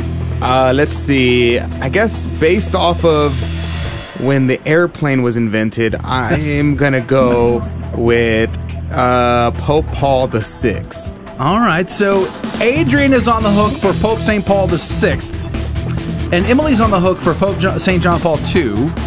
15 seconds on the clock. Who's right? Who's wrong? Vicky, what say you? I thought you said this one was kind of easy. Is it, it's not? Oh, wow. Okay. Well, 15, Okay, you got okay. to I know. I know John Paul the Great traveled a lot. I know he traveled a lot and Sure. did a lot of flying. Sure. But I have no idea if the other. Who, ugh. All right, Emily, we're going for it. I don't know. Is I your, don't know. Is your final answer Emily? Ugh. But the plane's been around for a long time. I need I need a final Yes, answer. Yes, it has. Vicky. Uh, Adrian. Survey says. There we go. uh, Vicky, you were that. That was a close to close call. I was I was like biting my nails. Wow. But I, I did learn about that cardinal. I did not know anything about that cardinal. So Yeah, thank you. praise be to God. You were in fact right. It was Pope St. Paul VI. In fact, he uh, he flew quite a lot. Actually, it sort of paved the way, laid the groundwork for what JP2 would eventually do in traveling around the world, which was sort of a it's sort of the, a pope traveling is actually a very modern thing. It's a very uh, new thing. It hasn't been all that long ago when. Uh, Popes usually just stayed at the Vatican the whole time. So, congratulations two times in the coffee cup of divine providence, Vicky. You didn't do all that bad, even though they were, you know, I, somewhat difficult questions. I mean, I thought that last one was fairly easy, but no, I guess not. Um, but either way, two chances is pretty good. How do you feel, Vicky? Awesome, awesome, awesome. And I did not know about that cardinal. I'm going to look up that cardinal. That's really great. Yeah, McCloskey. Yeah. praise be to God. We learn something new all the time. All right, so this is what we're going to do. Emily right now is putting your name into the coffee cup of divine providence, and she is going to stir the cup up as best she can so it's as fair as possible to trust in God's divine will and his providence for who gets to be the winner. So Vicky, if you want, we'll keep you on on on air with us, but uh, just want to warn you that it may be God's will that someone else wins today. So if that's the case, I just want to I'm apologize. All right, I have a she name. has a name. Our winner for this week's prize is. Whoa, Vicky! What? Come on! you won! Praise be to God. Well, congratulations, Vicky. Now, uh, now the, the the prize again, Emily, is from Thy Olive Tree, right? Yes, Thy Olive Tree is giving away a baby memory book. So, Vicky, if you have children or if you know someone who has children, you can put all of their photos and memories in this memory book. All right. So, do you have someone uh, beautiful. that would uh, work well with Vicky? Yes, most definitely. All right. Well, God love you. We're going to put you on hold so we get your information so we can connect you to Thy Olive Tree. But God love you. Thank you again for being on our show and have a great day. Thanks so much. God bless you all. All right, we're going to put you on hold. That is going to do it for for today's radio side of our program. That was fun. Praise be to God. Vicky was not thrown that last question. You guys definitely tried to trick her. I tried to uh, intercede on her behalf, but uh, praise God, she finally won. That's awesome. Yeah, good for her. That was fun. All right, we're going to go to uh, the Holy Mass here in a moment. If you're going to go to Holy Mass, we ask that you please do keep us in your prayers. Your uh, keep uh, our intentions in your prayers for Holy Mass. That'd be wonderful. We pray for you every day, by the way, here at the Guadalupe Radio Network. Three o'clock, Divine Mercy Chaplet. Your prayers are are added there, plus our novena of masses set for our benefactors every month. So God love you. Thank you for that. But we're going to stick around on the live video feed, YouTube, Twitter, and on Facebook for the after show, and we'll conversate with you. You get to drive the conversation. Whatever you want to talk about, put that in the comments, and we will conversate with you about that. I have some stories that I could talk about as well that uh, we didn't get to in the What's Concerning Us section. So there's a ton of stuff we can still chat about. But uh, God love you and thank you for being a part of our program. Next week, we have a whole new lineup of guests, another opportunity at prizes for the game show, and so much more content headed your way. Do us a favor, go to grnonline.com forward slash CDT to get the links to all of our platforms. Sign up to our email list. I sent out the uh, gospel reflection yesterday. If you sign up today, you can get that as well. So God love you and God bless you. We'll see you in the after show or I'll see you on Monday, 6 a.m. Central. Thank you for joining us on Your Catholic Drive Time, where it is our pleasure to keep you informed and inspired. Join us Monday through Friday at the same time, right here on your favorite Catholic radio station. Don't forget to connect with us. Just go to facebook.com forward slash Catholic Again, that's facebook.com forward slash Catholic Drive Time. Be sure to share more than just us today. Share Jesus with everyone you meet. Bye now, and God love you.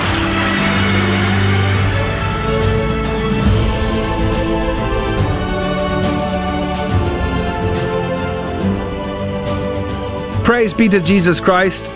Welcome back to Catholic Drive Time, the after show, uh, where we get a little bit more casual, let's just say, about the conversation. Whatever you want to talk about, you get to drive the conversation in the after show, dear listener.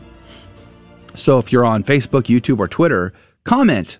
What do you want to talk about? Leave a leave a comment there. If you're just listening to us, if you've never commented before, become a first time commenter. That'd be awesome. Praise be to God. Um, I see. Uh, I see our fans there. Uh, are like a sort of our uh, the Catholic Drive Time family. Uh, Mr. Thomas and Monica. Good morning. God love you, Lori. I see you over there. I see Chris uh, Velasquez just joined us, and Jesus Morano. Praise be to God.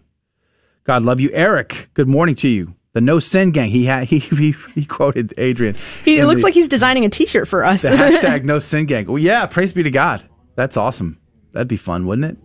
Yeah, like a biker cut T-shirt style. Biker cut. Okay. I'm not sure I have the physique for a bi- biker cut, but okay. Uh, praise be to God. Chris, uh, good morning to you. Thank you for being a part of our program. We're always grateful that you guys are here. Of course, uh, Christopher Chance over on the uh, Facebook side. Jesus Robles, our friend. Praise be to God. We're glad you're here. Uh, let's see here. What else? What else? What else? Who else? Let's see. Patty, of course, was here earlier. She had to go. She always goes to Mass. Praise God. Yeah, Patty said, We also have to live our faith boldly, to witness to our children, to be not afraid, to confess and defend our faith. Amen, Patty. Amen. Praise be to God. Lori, uh, we see you over there. Of course, Adrian's father was hanging out with us today. Susan, Susan Weber, good morning to you. Thank you for being with us. We're, we're grateful to have you. We had some, uh, and Joaquin, of course. Good morning, Joaquin. It's always it's always wonderful to see you in the chat box. We had some technical problems when the when the show started. it was a Friday. It happens. Yes, Christopher Chance says he's been to the Shrine of Our Lady of Knock. Wow, that must have been incredible. That's on my bucket list. If anyone else has been to Knock or a different Marian apparition, uh, share that with us. We'd love to hear where you've been. Yeah. Uh, let's see. St. John the Baptist appeared at Knock as well, right? So Uh, St. Joseph, Our Lady, wasn't it St. John the Baptist? I just said St. John. Was it the Baptist or the Beloved? Oh, you're right. I think it was the the apostle. you I think you're right. I think it was. Yeah, my dad uh, listens to the show every day. So praise be to God. Yeah, you should comment more, Dad. Yeah, definitely. Give me the inside scoop on Adrian so I can share. Uh, don't do that. embarrassing stories uh, live on the radio. That that would be awesome. Uh, the y'all talked about hashtag No Sin Gang already. yeah, yeah. Uh, You've started a movement. Good. I didn't start it. This is this is a uh, thing that has been around on On Catholic Twitter, yeah. Every time people go to confession, they post no sin gang on Twitter. So if you look up that hashtag, it's going to come up a ton of times. Okay, the problem though is by the time I've gotten to out of out of the church where I'm like I can feel comfortable pulling out my phone and actually visiting social media, I probably have committed a venial sin by then. That's a good point. So there's that. Awkward. Uh, well, we should try to avoid uh, venial sins as much as possible. Why don't you just take your I the love holy water and I love it when uh, priests tell you, uh, okay, there's a potential uh, plenary indulgence available today. All you need to do is be totally detached from sin. is that all, Father? Oh, man. I thought this was going to be hard. I mean, I really wonder if I've ever actually gotten an indulgence I in my know, life. exactly. like, Well, there's a there's Totally a story detached. of uh, Saint Pius the I think it was tenth who uh, was went up to give his uh, apostolic blessing, which is a plenary indulgence, and um, he had a mystical vision from God who showed him all the people who received that plenary indulgence, and it was himself and one old lady in the in the crowd. No, at, at St. Peter's, don't tell me at that, St. Adrian. Peter's Square. So, So h- wait, his blessing applies to himself as well? I guess so. Wow. Yeah, so- Okay. Um, so we have to trademark. We have to copyright um, No Sin Gang and the Brain Frog, Morning Frog. Morning Frog. Jesus yeah. says on Facebook. Morning Frog. Amen, brother. It's a real thing. The struggle is real. I actually looked up, I Googled brain frog, and it was this image of a brain with like frog feet and legs. it was. Of course, it's a thing. It's a thing. What What isn't a thing? It's definitely a thing. No, nothing new under the sun. Man, oh man. There's always something, you know. But Fridays in particular, for what? For, I think it's linked to the litany of humility. I always pray the litany of humility before coming into work on Friday. Yes, the grace of brain frog. The grace of brain frog. You know, it's rough though. Um, as a guy who just wants to get stuff done, the brain frog is so frustrating. It's a near occasion of sin in many ways. Um, accepting God's will for my life, like I said, I, that whole God's will challenge thing, that's real. Like, could I go a whole half hour? I mean, I couldn't because I complain about everything, like you know, little things that happen. It's it, that's part of detachment of sin is being able to accept accept the little things that head your way and do so with grace. Like I have a long way to go. Uh, the Mr. Thomas had a lot of really good questions today. I, I was going to point Yeah. that out. His first question. Right. So that's what I was going to do first. Yeah. His first question was, "What is love?" Um, baby, Baby, don't, don't hurt, hurt me. what? well, we're we're I'm too sorry. young. We're too young. What? Uh, he said, uh, "Adrian, today I would like to ask, what does it mean to love someone? Does it mean hugging, kissing, and holding hands, or does it mean to wish someone good?" Ooh, good Uh, so Thomas Aquinas uh, gave the definition of love. He said, "quote." Love is to will the good of the other for the sake of the other. Now, what does this mean? This sounds like technical language. How, what, how do you actually parse this out? Well, the answer is we should uh, call into Dave Palmer's show at four o'clock and ask him that question. Uh, but the answer is um, he gives the the love loving someone means to will the good of the other. What is li- willing the good of someone? Well, you want what is best for that person, but what is best for someone? Well, the ultimate good. So there's like subordinate good. So for instance, if you're a parent, it is a to will the good of your children is to take care of them, provide for their needs, clothe them, feed them, put a roof over their over their heads, provide them with uh, care and comfort. Uh, but what is the ultimate good for someone? The ultimate good for someone is to will them to be in heaven, to desire them to become saints. Uh, like saying like um, like Patrick Coffin always says. He says, um, "Be a saint. What else is there?" And that's a really good point because whenever we, at the end of our lives when we're at the judgment seat of god nothing else matters except that we made it to heaven. Uh, so if we really if we truly will the good of someone we desire them to be in heaven. Now what is the extra part that's added? Will the good of the other for the sake of the other? Well this part is is emphasizing the point that we should love someone not out of selfishness but purely out of uh, wanting the, the good for that person. So for instance example let's say i uh, wanted emily to be successful uh, but i didn't really want her to be successful because uh, i just i just love her i want her to be successful because i know that when she becomes successful she's gonna you know toss a couple bucks my way you know maybe help help a brother out don't do it, Emily. but Don't do it. but uh, no Help if, a brother out. but if he, uh, but if I, if I did that, then that wouldn't be actually, that wouldn't actually be love. It would be selfishness. And so to will the good of someone has to be for the sake of the other and not for the sake of yourself. Yeah. Uh, so hopefully that answers. And can I just say, question. this is a great question, Mr. Thomas, because we see the culture now. You, there's this hashtag, there's this phrase that we hear repeated love is love. what does that mean? The, the culture, the society has completely lost its understanding of what love is. They're, they're trying to say love is whatever you want it to be. No, there is an objective reality to what love is. God is love. Jesus Christ is love. And um, love sometimes doesn't look the way that you want it to look. Love looks like um, our, our Lord crucified on a cross. It looks like sometimes get, telling people the hard truths that they don't want to know. But in the end, it's because we do want them to be with us in heaven. Yeah, we need to put up the uh, we need to put up the uh, scourged Jesus camera because that is love. First John chapter four verse eight. God is love, and love was whipped and scourged and and crowned with thorns and beaten and mocked and derided and and dragged to Calvary with his cross, and he was there nailed, and he hung there as his lungs began to fill up with fluids, and he drowned to death on the cross. Uh, when he before which he struggled, he raised himself up uh, not to to shout vulgar vulgarities or beg mercy, but to say, "Father, forgive them, for they know not what they do." And and into thy hands I commend my spirit. I mean, this is love. That is love. So when we think of love as an emotional experience between persons, well, that's an emotion. Emotions are good things, but that's not what love is. Love is, as I think what uh, you guys have been saying here very well.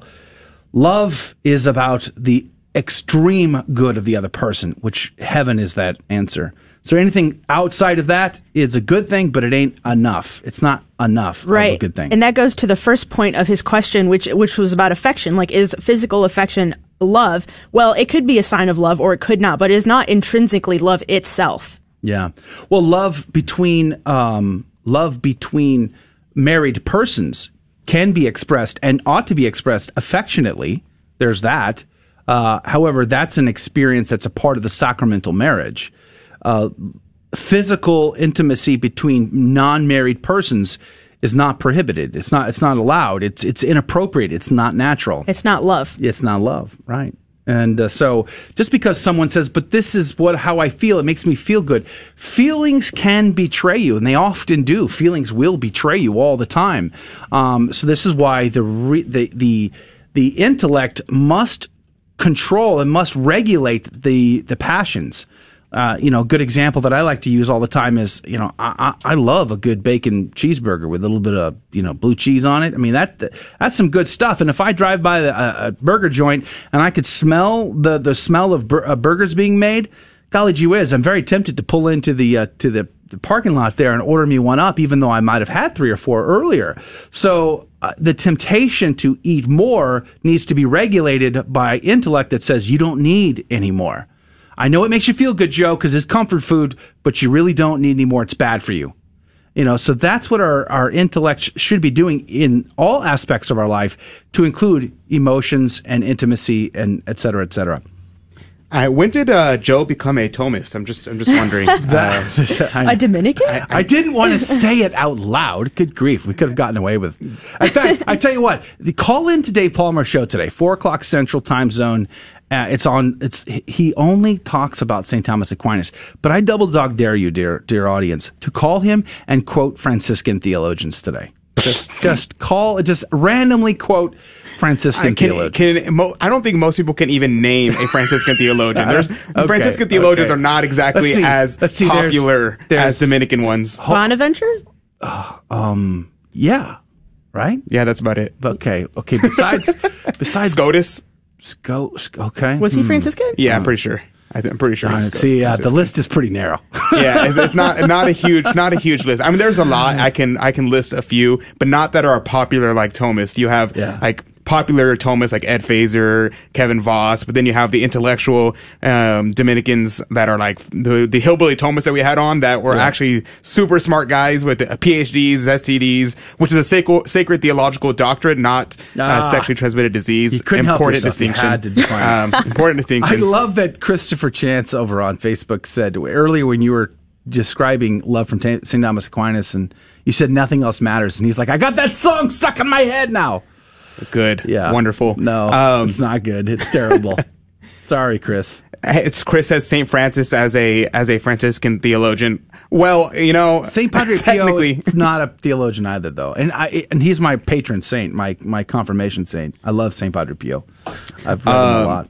One thing that I wanted to talk about that we didn't get to talk about because we didn't have a What's Concerning Us section today, uh, though normally we do. So for some people we're asking, are we getting rid of the What's Concerning Us section? No, No. we're not getting rid of it. We just have every now and then we're going to have uh, some uh, Extra extra, guests, guests uh, during that segment, but we're still keeping the What's Concerning Us section. But one thing I wanted to show was I'm going to uh, show y'all this clip of this uh, Protestant pastor um, about talking about our Lord, and I think it'll be something good to discuss because this is something that a lot of young people are seeing right now, and people are um, being enamored with it and find it to be convincing. So uh, it really speaks. Uh, there's a lot, a lot to unpack here. So I'm going to air it and uh, see what y'all think. Did you know that there's a part of the Gospel of Mark where Jesus uses a racial slur? In Mark chapter 7, there's the account of the Syrophoenician woman, a woman who is Syrian and Greek, both of which there were strong biases against within the Jewish community. And she comes to ask Jesus to heal her daughter who's possessed by a demon. And what is Jesus' response? He says, It's not good for me to give the children's food, meaning the children of Israel's food, to dogs. He calls her a dog.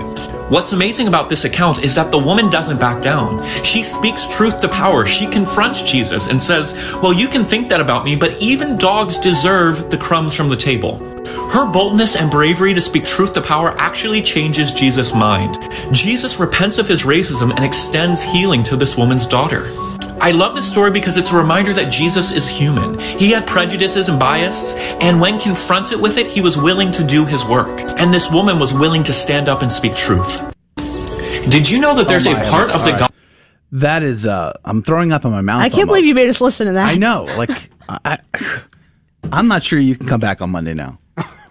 I mean, dang. All right. Okay, you can come back on Monday, but That's fine. That's okay. Oh, I'll, I'll go somewhere else. I we we've talked about this passage on the show actually, and I, I'm glad we actually did show it to be honest, uh, because it's a teachable moment. You know, he said, I think it's kind of funny. On like a one hand, Jesus is human, but he heals people. Hmm. Uh, oh, okay. This seems kind of contradictory. You know, humans don't miraculously heal people. Just saying, it's not like a thing. Um, but it's a powerful realization here that Jesus is not just human; He is God. And is it possible? To, might okay, we have two in-house Thomists here. So, is it possible for God to be guilty of sin?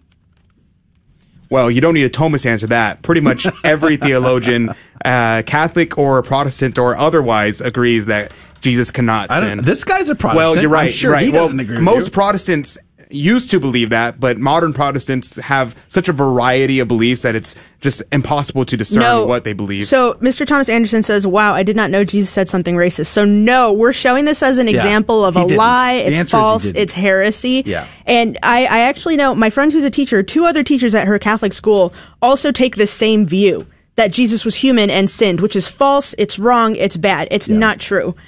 We've talked about this passage.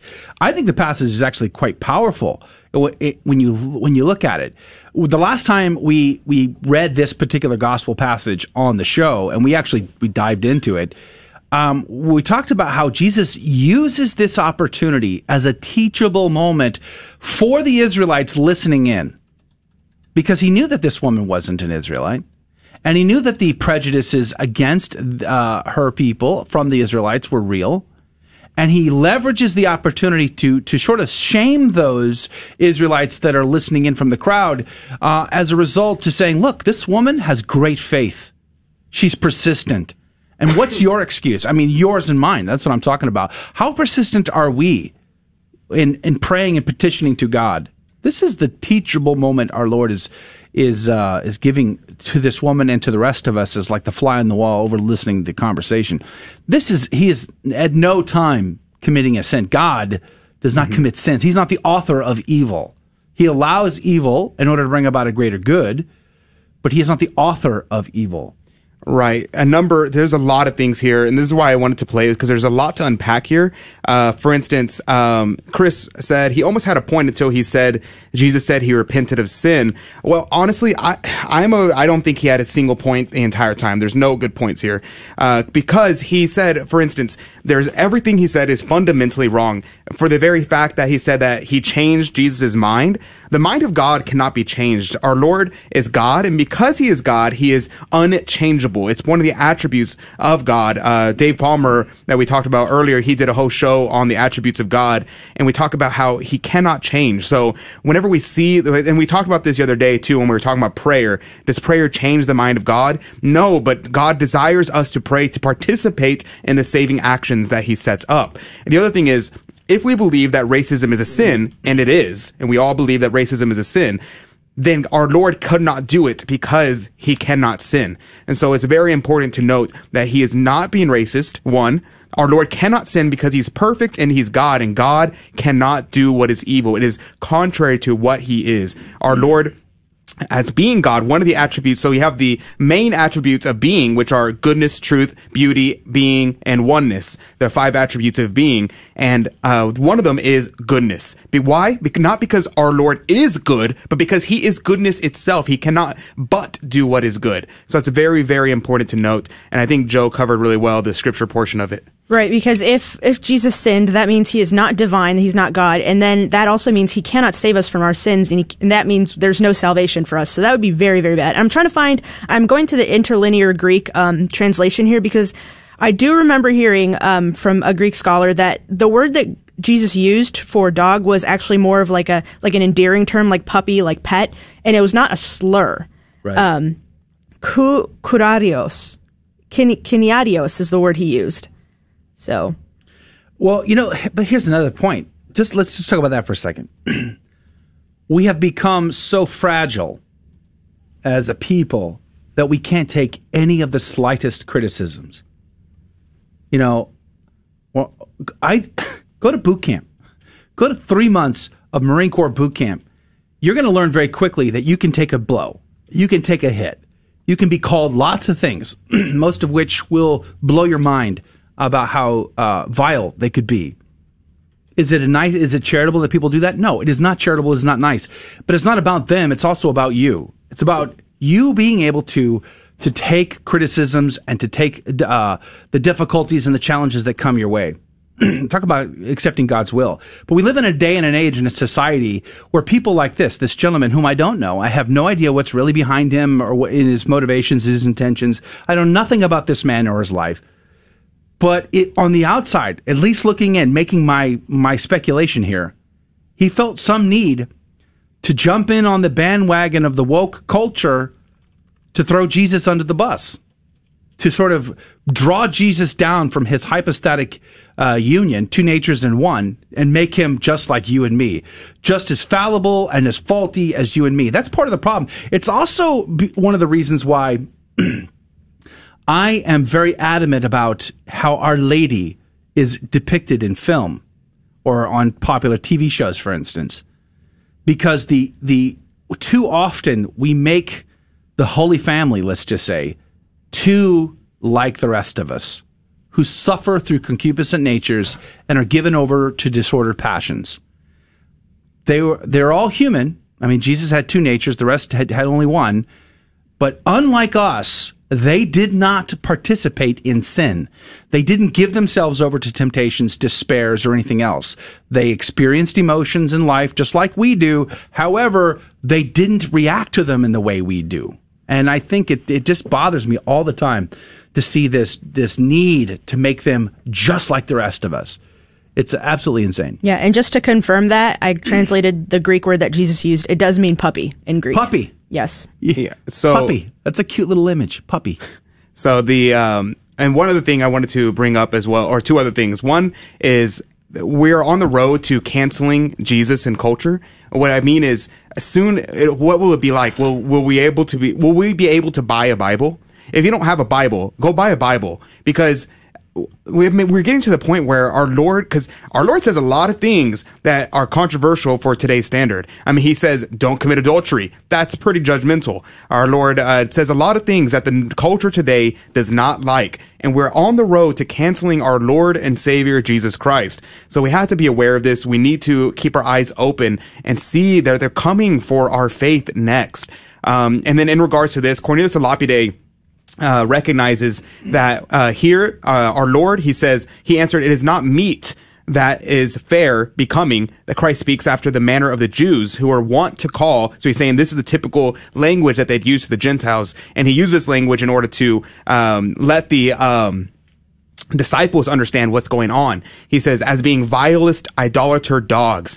Uh, but uh, she said, Yea, Lord. And she meant to say, It is altogether true what thou sayest, O my Savior. I acknowledge that I am a worthless dog, and not worthy that the children's bread should be given to me, who am a Gentile. Yet the dogs and the curs are wont to eat the crumbs of bread which fall from the table of their master's children. Nourish me then as thy dog. I cannot leave my master's table. And this uh, calls to mind, in my mind, uh, the Dominicans who are the hounds of the Lord, how St. Dominic saw himself as one of the dogs of the Lord out there to, uh, and so it was not, it's not an insult necessarily, um, because we are, we are. If we look at ourselves, at our sin and our brokenness and our horridness, if God gave us exactly what we deserved, we would be in hell right now.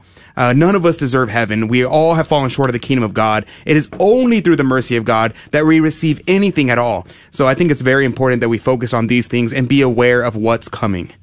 Yes. Um, I think I was just thinking of King David himself in the Psalms. I think it's Psalm 139. Who am I, Lord? Who am I, Lord, that you should love me, that you should think of me? Like we have, we th- we think we are the cat's meow, man. Like the whole universe should kowtow to us. The, the Lord Himself, the author of all creation, should be at our level and be at our becking, becking call. He should, you know, just do as we wish. You know, help us when we need help, but get out of the way and leave us alone when we want to be left alone. I mean, that is generally the theme of the woke culture and, and modern day Christianity these days. And I think that's a real realization we are going to have to suffer through now and meditate upon in our own lives. If we're all being honest internally with our own situation, are we accepting God for who He truly is? Are we rising to Him or are we asking Him to come down to us? What does it mean to be a Christian? And what are the implications of that? That's ultimately the teachable moment that he was having with this woman uh, in order to teach the Israelites, in order to teach his very disciples, to show them. He used he used this woman as an opportunity to teach his disciples. It's it's actually very powerful. So I'm hoping, I'm hoping that a lot of people will encounter this video and actually go back and study the passage a little more.